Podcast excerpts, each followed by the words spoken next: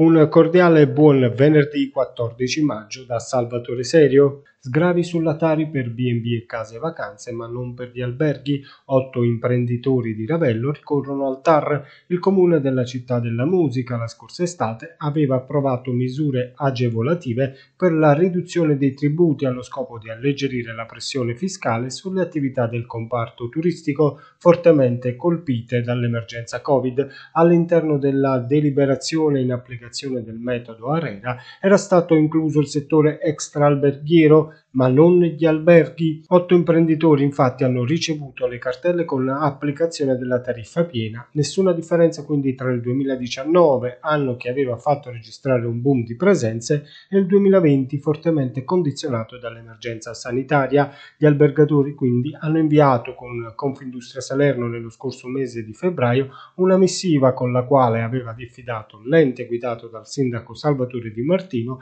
a ridurre la tariffa della Tari, ma senza ricevere alcuna risposta per far valere i loro diritti, gli albergatori di Ravello, rappresentati dagli avvocati Francesco e Paolo Accarino, hanno presentato ricorso al Tribunale amministrativo regionale. I titolari delle strutture ricettive in questione chiedono al TAR di chiarire l'illegittimità del silenzio del comune di Ravello sull'istanza di autotutela si prolungheranno fino alle ore 16 del prossimo 21 maggio i lavori in corso di svolgimento nel comune di Atrani, a riferirlo è l'ANAS con un'apposita ordinanza nella quale si legge che il prolungamento è dovuto alla risoluzione di alcune interferenze, quali quelle afferenti le linee telefoniche presenti, in tal senso il senso unico alternato mediante impianto semaforico sulla strada statale 163 dal chilometro 30 più 500 al chilometro 30 più 800 si prolungherà fino al 21 maggio. Il senso unico alternato è stato istituito per consentire agli operai ANAS l'esecuzione di lavori di manutenzione straordinaria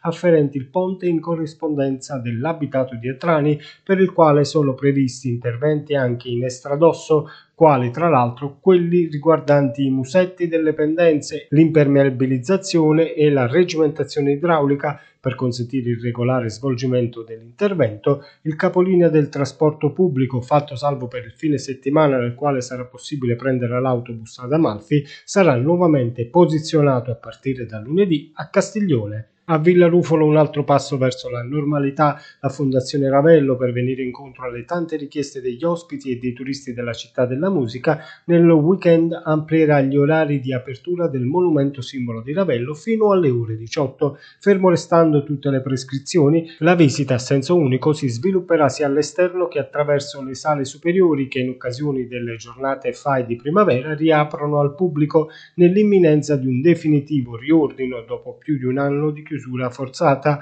La villa sarà visitabile dal martedì al venerdì dalle ore 10 alle ore 16, il sabato e la domenica dalle ore 10 alle ore 18. Era questa l'ultima notizia. Vi ricordo che è possibile ascoltare il radiogiornale di Amalfi Notizie su Radio Divina FM e sui canali di Amalfi Notizie, Spotify, Google Podcast ed Apple Podcast.